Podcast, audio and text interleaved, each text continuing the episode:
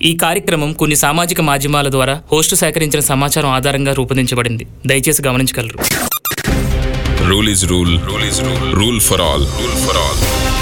You are listening to Rule for All only on Dwani Podcast. Dwani Podcast. ఈ ప్రపంచంలో ప్రతి ఒక్కరూ దేవుడిని ఎంత నమ్ముతారో ఒక డాక్టర్ని కూడా అంతే నమ్ముతారు కానీ చాలా సందర్భాల్లో ఆ నమ్మకం ఒమ్మవుతుంది ఎందుకు మీరు వింటున్నారు rule for all only on Dhwani podcast. నేను ఆర్జే నాని. దేవుడికి మరో రూపమే.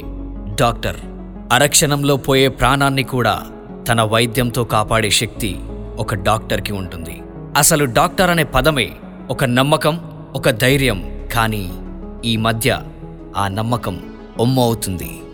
ఒక మనిషి తన ఆరోగ్యం పట్ల నిర్లక్ష్యంగా ఉంటే రోగాల బారిన పడి డాక్టర్ల దగ్గరికి వెళ్ళాల్సి వస్తుంది కానీ ఒకవేళ అక్కడ ఉన్న డాక్టర్ కూడా మనలాగే నిర్లక్ష్యంగా ఉంటే అప్పుడేంటి పరిస్థితి?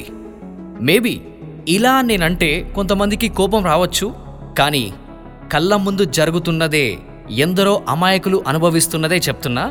చూడండి ప్రాణాలు కాపాడాల్సిన డాక్టర్లే వారి నిర్లక్ష్యం వల్ల కొందరి ప్రాణాలు పోవడానికి కారణమవుతున్నారు. ఇది ఇప్పుడే కాదండి ఎప్పటి నుండో జరుగుతుంది. ఒక పేషెంట్కి కావలసిన ట్రీట్మెంట్లో నిర్లక్ష్యం జరిగితే దానికి మూల్యం ఒక పేషెంట్ చావు. చాలు. ఊరుకుంది చాలు. చూసింది చాలు. ఇలాంటివి మళ్ళీ జరగొద్దంటే ఒక డాక్టర్ ట్రీట్మెంట్లో నిర్లక్ష్యం చేస్తే గాని ఒక పేషెంట్ కేస్ని సరిగా చూసుకోకపోతే గాని ఏమవుతుందో మనమే నిరూపించాలి. ఇలా జరుగుతున్న దారుణాలని దృష్టిలో పెట్టుకొని government of India medical negligence యాక్ట్ని తీసుకొచ్చింది. Medical negligence act IPC section three nought four A eighteen sixty ప్రకారం నిర్లక్ష్యపు వైద్యానికి గాను సదరు డాక్టర్ పైన కఠిన చర్యలు తీసుకొనబడతాయి. ఎవరైనా ఒక డాక్టర్ సరికాని ట్రీట్మెంట్ లేదా నైపుణ్యం లేని ట్రీట్మెంట్ ఇవ్వడం వల్ల పేషెంట్ ప్రాణాలు కోల్పోతే వారిపైన చట్టపరంగా చర్యలకు వెళ్ళొచ్చు. ఇంకా ఇలా చాలా సందర్భాల్లో మెడికల్ నెగ్లిజెన్స్ చట్టాన్ని మనం ఉపయోగించుకోవచ్చు. దీంట్లో కొన్ని కామన్ కేటగిరీస్ చూసుకుంటే తప్పుడు రోగ నిర్ధారణ అంటే డిసీజ్ అనాలిసిస్. రోగ నిర్ధారణలో ఆలస్యం జరగటం సర్జరీ టైంలో తప్పులు జరగటం అంటే కొన్ని సినిమాల్లో మనం చూసే ఉంటాం. సర్జరీ ఎక్విప్మెంట్ కడుపులో మర్చిపోతూ ఉంటారు కదా అలాంటివి. అంటే కత్తెరలు కావచ్చు వాచ్లు లాంటివి కావచ్చు. అలాగే అవసరం లేకపోయినా సర్జరీ చేయడం ఇది మాత్రం ఈ మధ్య ఎక్కువైపోతుందిలేండి. అలాగే ఎనెస్థీషియా విషయంలో తప్పులు జరగడం చైల్డ్ బర్త్ విషయంలో లోపాలు జరగడం అంటే శిశువు మార్పిడి లాంటివి. ఇంకా డాక్టర్ నెగ్లిజెన్స్ వల్ల పేషెంట్ ఆర్గాన్ పాడైనా లేదా పేషెంట్ ప్రాణం పోయినా కూడా అదేవిధంగా బిల్ రిసిప్ట్ కానీ ప్రిస్క్రిప్షన్ కానీ డిశ్చార్జ్ స్లిప్ కానీ టెస్ట్ రిపోర్ట్స్ ప్రొవైడ్ చేయకపోయినా హోమియోపతి డాక్టర్ అయ్యి అలోపతి ట్రీట్మెంట్ చేయడం కూడా. అలాగే ఈ మధ్యకాలంలో ఎక్కువగా జరుగుతున్న విషయం ఒక హాస్పిటల్లో ఆక్సిజన్ లేకపోయినా ఆ పేషెంట్ని ట్రీట్మెంట్కి తీసుకోవడం. ఇదే విధంగా ఆక్సిజన్ సిలిండర్స్ ఎంటీగా ఉన్న హాస్పిటల్స్ పైన కూడా చర్యలు తీసుకోబడతాయి.